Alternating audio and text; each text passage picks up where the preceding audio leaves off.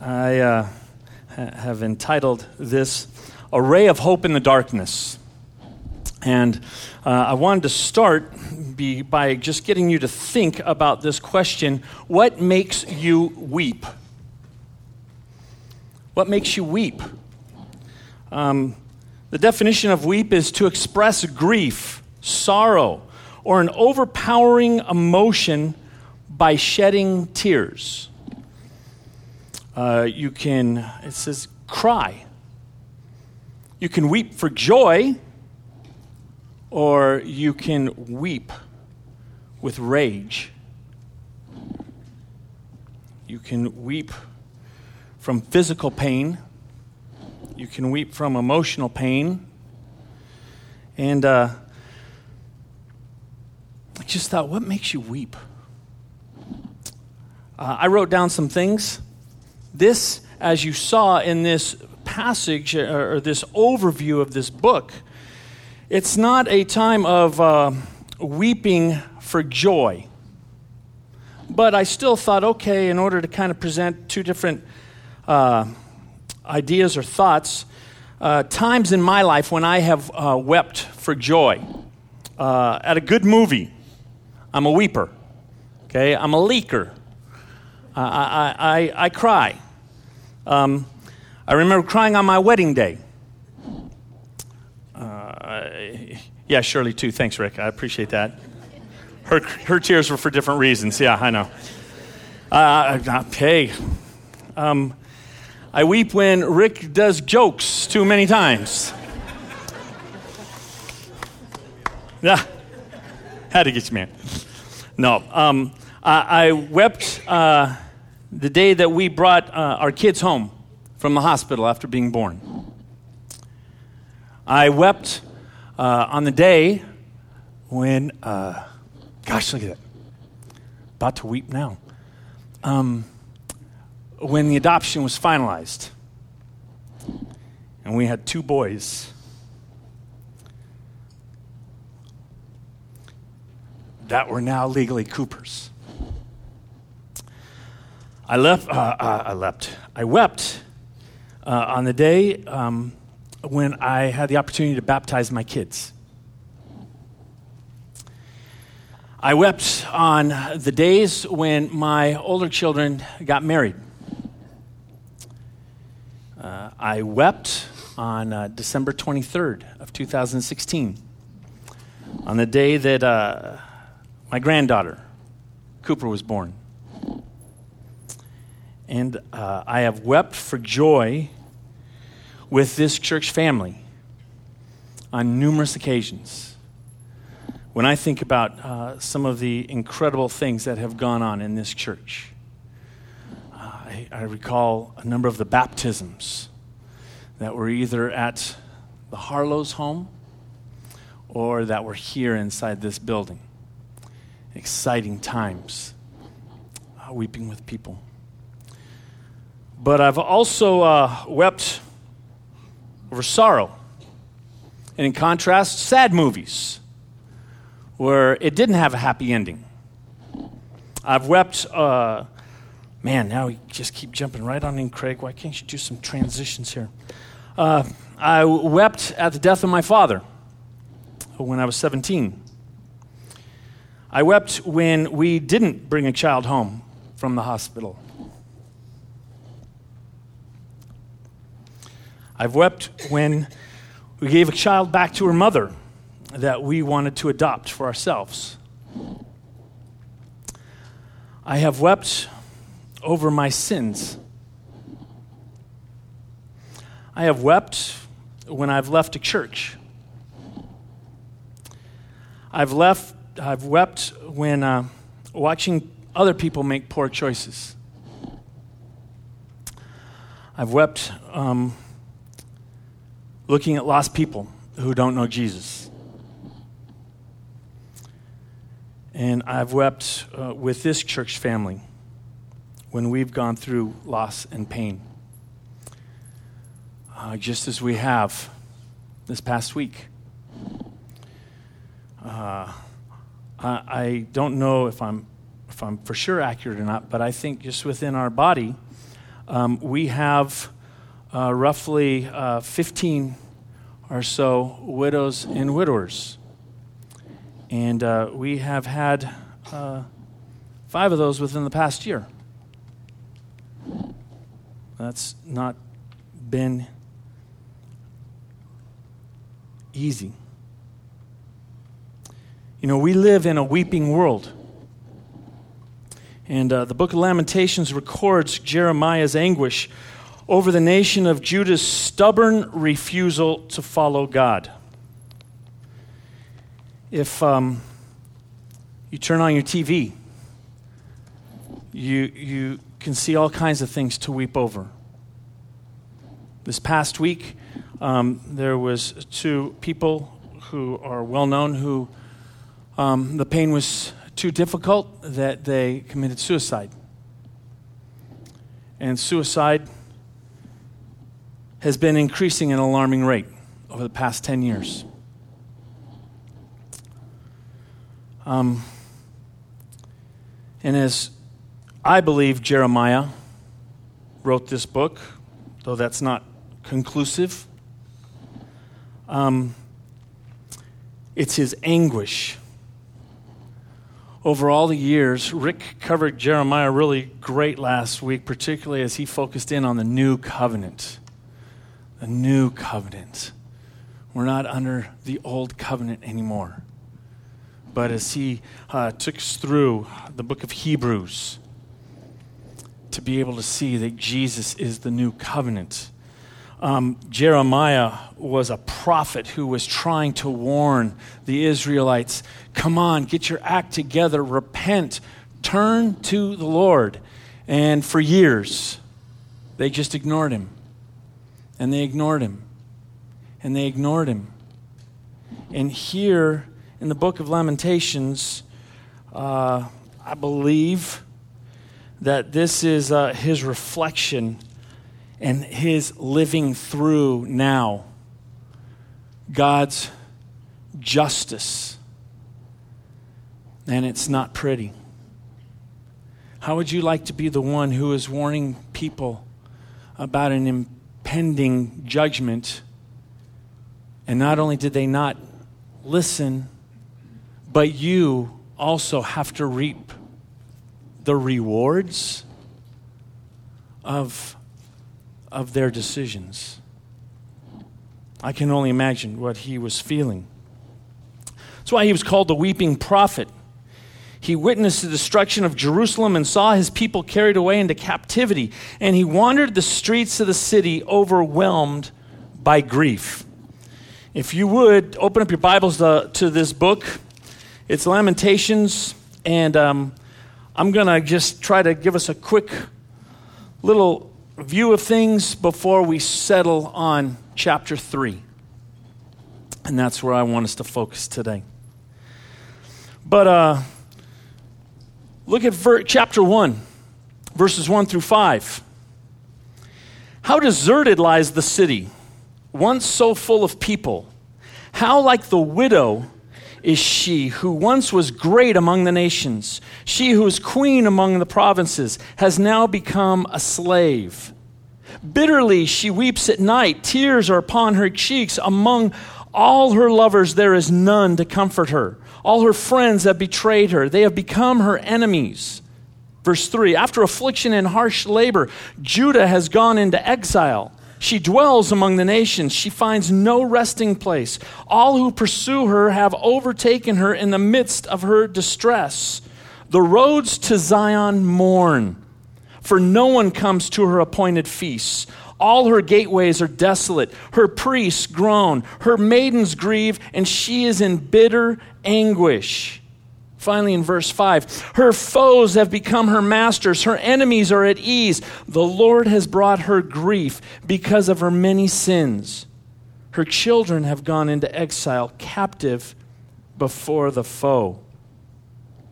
Sorrow was gripping the hearts of the citizens of Jerusalem in this chapter.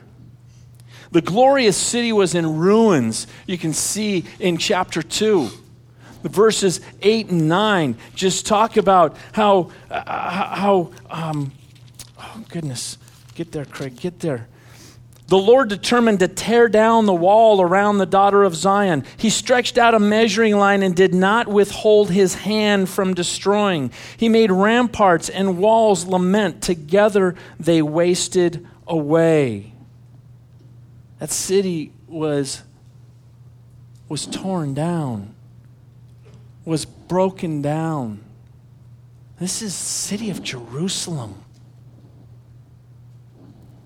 and all that it represented.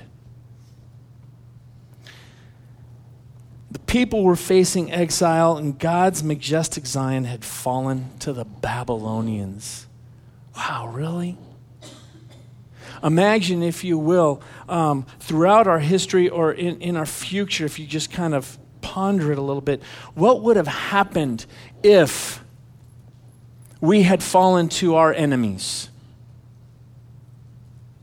Would we be speaking a different language? Russian?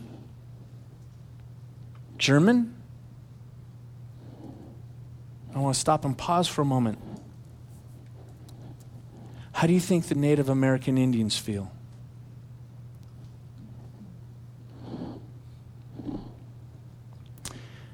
Now, if we were to think in the future, we'd be fearful of uh, some sort of Middle Eastern power. I don't know what you think of. I'm just trying to guess at what uh, you know some of our fears may be. And yet, for the Israelites, for those who looked at Jerusalem as as the bastion. I couldn't even comprehend how horrible that would be to have the Babylonians come and take you away. And if they didn't take you away and you were left there, you were left in utter destruction. The people were destitute. Their suffering was horrible beyond belief. Chapter 2, verse 20 says, Look, O Lord, and consider whom have you ever treated like this? Should women eat their offspring, the children they have cared for? Should priest and prophet be killed in the sanctuary of the Lord? I can't fathom that. But that's what was going on. And then in chapter 3, uh, we see uh, toward the end of it. There's 66 verses, but in, in verse 48 and 49, we see how uh, the prophet, again, I think it's Jeremiah, wept continually. In verse 48, streams of tears flow from my eyes because my people are destroyed. My eyes will flow unceasingly without relief until the Lord looks down from heaven and sees.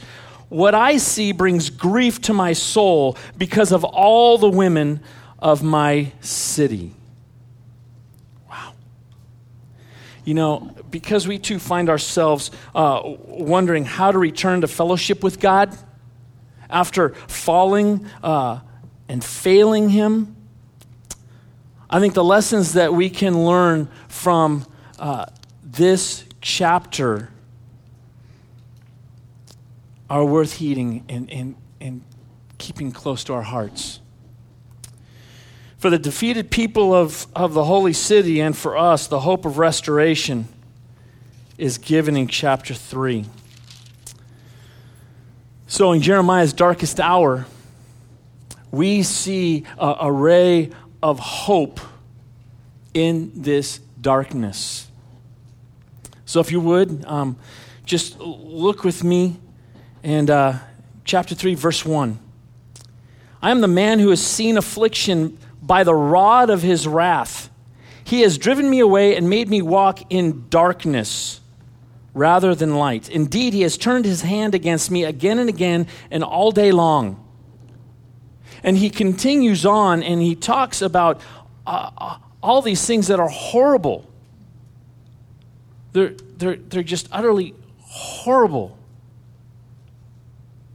and, and I'm looking at this, I'm going, wow, why is this book even in Scripture?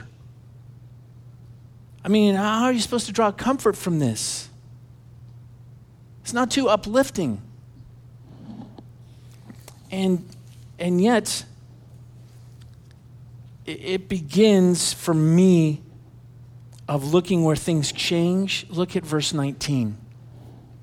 And this is where I hope we can take with us and keep with us whenever we're facing those difficult times in our lives. And you know that we all will face them. And we will face more than one.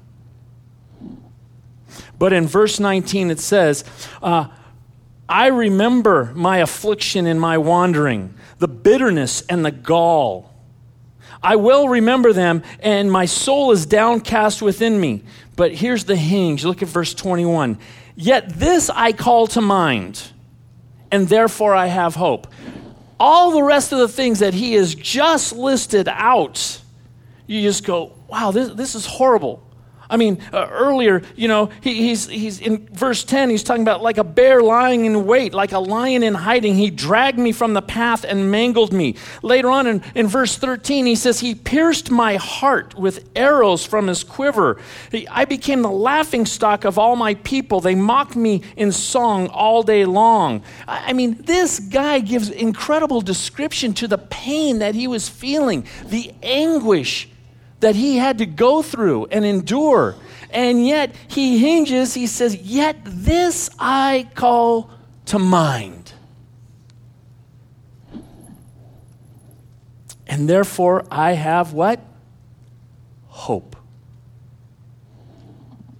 Hope. We have hope because of God's character that's, that's described here, which is marked by these traits. In verse 22, his mercy and compassion. Also in verse 23, his faithfulness. In verse 25, his goodness. And in verse 26, his salvation. That's where Jeremiah found his hope. That's where we need to remember to find our hope. One uh, scholar pointed out there's three truths about the nature of God that Jeremiah recalls. He says, first is God's love never ends. Can you grasp that? It never ends. No matter what you've done, no matter what you haven't done, it never ends. And in spite of all of the emotional and physical pain that Jeremiah has endured, he can recall that. He can recall that God's love never ends. Even though it seems like, wait, what's happening to the promises that you made in the covenant? It, nope, it, it doesn't end. God is just. But don't confuse his justice with the fact that, oh, he doesn't love. Don't ever do that. That's like saying the parent who disciplines his child doesn't love them. No, it's because of that love that we discipline. In the video, as we saw, it's, it's not out of that, that volatile anger, kind of like, what you just did, what? It's God's consistent nature is slow to anger. But he does get angry. And because of his holiness, he has to execute justice. And so we think of that and it's like, oh, he executed his justice. Oh, you know, we see the pictures of, of these different uh, uh, people crying out. God can handle our cries, folks. Don't ever squelch your cries. Oh, oh, men don't cry. Oh, I'm a Christian. I shouldn't cry. I, where's that in the scripture? I mean, if Jesus cried, I'm going to cry.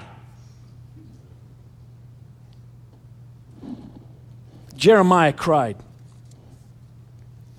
But he could hold on to the truth that God's love never ends. uh, Charles Dyer, in, in one of the commentaries that I read, he, he said this Judah was down but not out. God was punishing Judah for her sin, but did not reject her as his covenant people. Now remember that. He, had to punish her for her sin, but that doesn't mean he did not reject her as his covenant people. The word for great love has the idea of loyal love. God was sticking by his people that he had chosen. The covenant made with Israel in Deuteronomy chapter 28 had not been abrogated. In fact, God's loyal love could be seen in his faithfulness in carrying out the curses he had promised, while at the same time preserving a remnant. The judgment itself was a witness to the fact that God had not abandoned his people. It's hard to cling to that truth when we're being disciplined, isn't it? It's hard to cling to that truth when we're experiencing grief so intense that we can't stand. But nonetheless, cling to it we must. God's love never ends. A second truth that was pointed out here is Jeremiah uh, recalls uh, that God's concern never fails. His concern for us never fails. In fact, the Lord's expressions of compassion are new every morning. Man, I love that. The third truth that Jeremiah found in this is that God's faithfulness, faithfulness never diminishes. Regardless of how untrusting and disobedient we as believers uh, may be, the Lord is the one who remains faithful because he can't deny himself. And he, he can't deny us. What a profound assurance of his unlimited grace and trustworthiness. And I just go, man, amen. And although we can't understand completely the sadness of the displaced Jerusalemites, if you want to call them, uh, we do uh, know how empty life becomes when our sin cuts us off from the fellowship with God. Yet we can be restored. Why? Because He will forgive us when we repent of our sin. His compassions are new every morning. Verse 23. You know, uh, I, read an illustration where a rabbi was asked um, by some of his scholars, why did not the Lord uh, uh, furnish enough manna to Israel for a whole year at a time in, in, instead of just uh, each day? And this rabbi responded and he said, uh, I'm going to answer you with a parable. And he talked about there was a, a king once who had a son to whom he gave a yearly allowance. And paying him the entire sum on a fixed date once a year. And it soon happened that the day on which the allowance was due was the only day of the year in which that father saw his son. He said, So the king changed his plan and gave his son day by day that which was sufficient for the day. And then the son visited his father every morning. Every morning. How he needed his father's unbroken love, companionship, wisdom, and giving. And then this rabbi said, Thus God dealt with Israel and deals with us. I love that. Did you know that we've received two different hymns as a result of this passage? The steadfast love of the Lord never ceases. I don't know if some of you remember singing that back in the 80s. Uh, I, I remember that one. The steadfast love of the Lord never ceases, His mercies never come to an end. They are new every morning. New every morning. Great is thy faithfulness, O Lord our God. Great is thy faithfulness. Which also, that's where um, Tom Chisholm wrote, Great is thy faithfulness. And uh, that's a powerful song. But this passage is what was the inspiration for that. Great is thy faithfulness, O God, my Father. There's no shadow of turning with thee. Thou changest not, thy compassions, they fail not.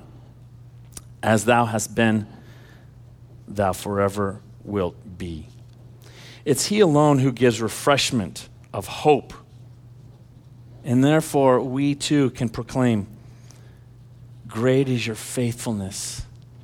No matter what we're going through, no matter what experience, great is His faithfulness.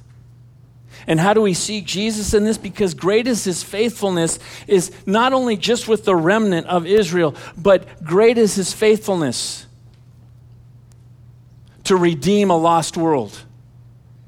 Great is his faithfulness when we blow it time and time again. Great is his faithfulness when he says, I have the solution. And that solution is my son, Jesus Christ. And it's through his faithfulness. And it's through Jesus' faithful obedience, all the way to death, that you and I get to experience something truly incredible. We get to experience a forever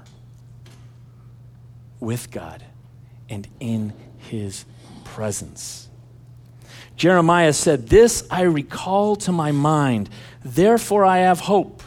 Through the Lord's mercies we are not consumed because his compassions fail not. They're new every morning. Great is your faithfulness. Man, uh, that's a great three verse to write down. Put it on your bathroom mirror. Put it in your car. Put it wherever you're going to see it. And start your day off like that. New every morning. It's not like Groundhog Day, right? Come on, you remember that movie? Kept reliving the same day over and over and over. No, His mercies are new every morning. Do you live like that? Can you embrace that even if you're not feeling it? Can you recognize how much He has blessed us with? I need that reminder. And I think you do too. When we, uh, whether we suffer from uh, our own choices or from those of others, despair may threaten to overwhelm us. And when all seems lost, we can cling to the Lord's faithfulness. In verse 24, when he says, The Lord is my portion, therefore I will wait for him. You know, Dennis DeHaan, who's a guy who contributes a lot in different publications, he wrote, Tears are a natural part of the Christian life.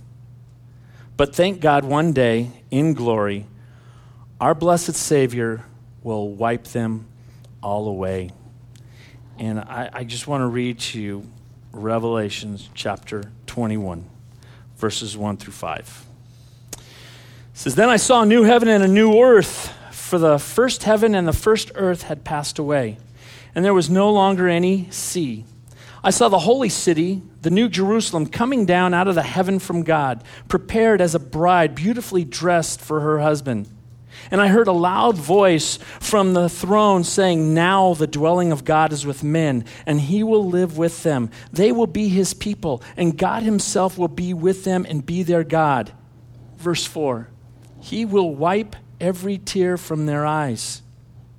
There will be no more death, or mourning, or crying, or pain, for the old order of things has passed away. And he who was seated on the throne said, I am making everything new. Let's pray.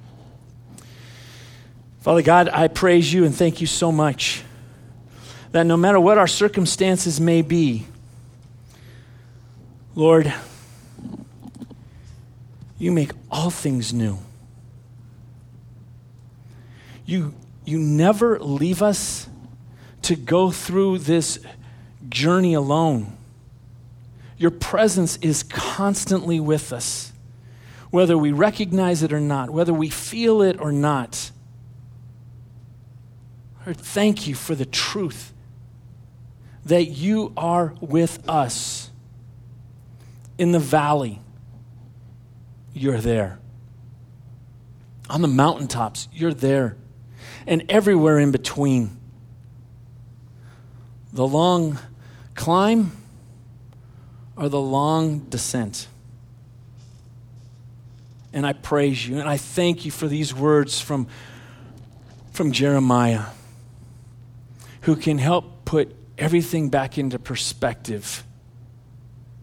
That regardless of what you may be bringing us through, may we have the comfort and the peace of knowing that it is for your glory.